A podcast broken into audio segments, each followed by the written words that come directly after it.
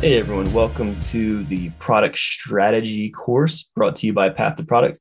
Super excited to share this with you today.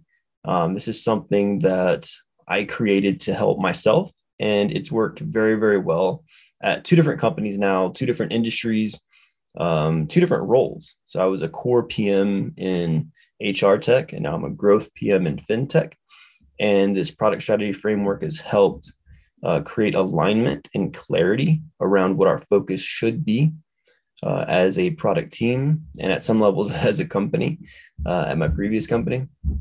And so it just it, it makes things really easy to understand and helps create alignment through the organization and, and clarify assumptions that might be left out. So to get started let's jump right in. All right so you should be seeing the product strategy template. Um, you'll see that I built this in Miro, but there's going to be a um, a Google Doc version of this that you can make a copy of and be able to fill in your own version of this template. Okay. So in the resource section, you'll find that, but let's let's start breaking this down at a high level. Okay. Um, the first column we'll come back to. This is something that you fill in later the very first thing is you need to understand what your goal is, right? So, what is the one thing we're trying to accomplish this year, this month, this quarter, if nothing else? Like, what is the primary goal, right? Um, outside of that, what is the core challenge? Like, what is the thing in your way from hitting that goal?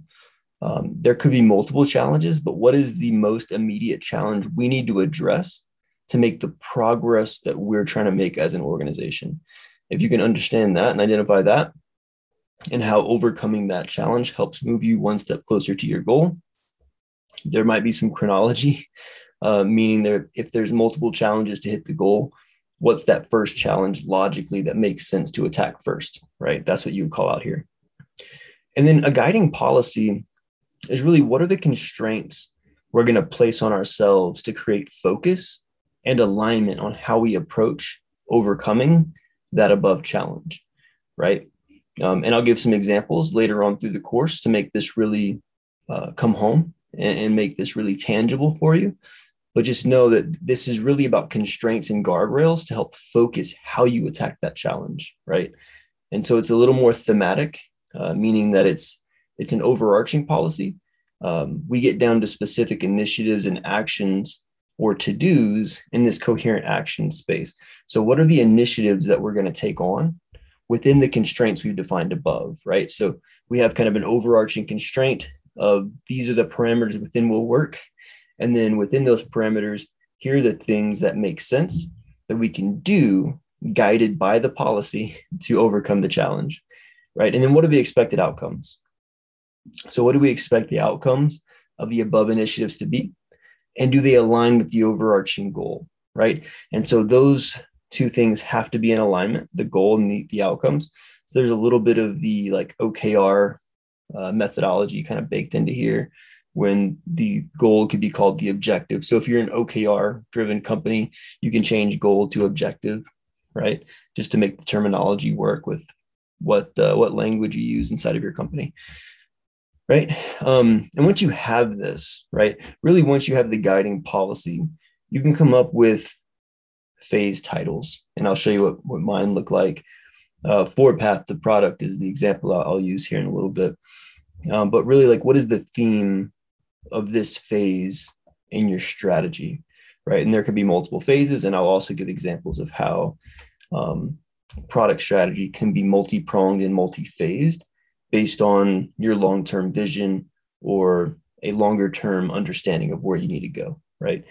Um, but even if you do have that longer term understanding, it's good to, to break things down into chunks based on the immediate goal, immediate challenge to that goal, and then everything else that follows. So, with that, I'll see you inside the rest of the course as we start to break this down section by section with some real life tangible examples. So, I'll see you there.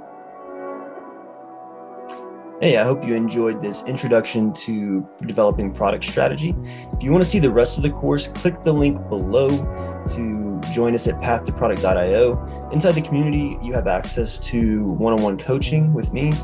Um, there's other very experienced PMs there willing to help and answer questions. We have exclusive content and other great resources, including a product management certifications course that's experience based and hands on. So it's not theory. What are these frameworks and theoretically how are you supposed to approach this? But it gives you an opportunity to step by step take a project from end to end and get feedback on it and get a certification um, and help finding a job. So if you're trying to get into product for the first time, uh, that's a really great resource to do it. Come join us at Path to Product, and uh, we'll see you inside.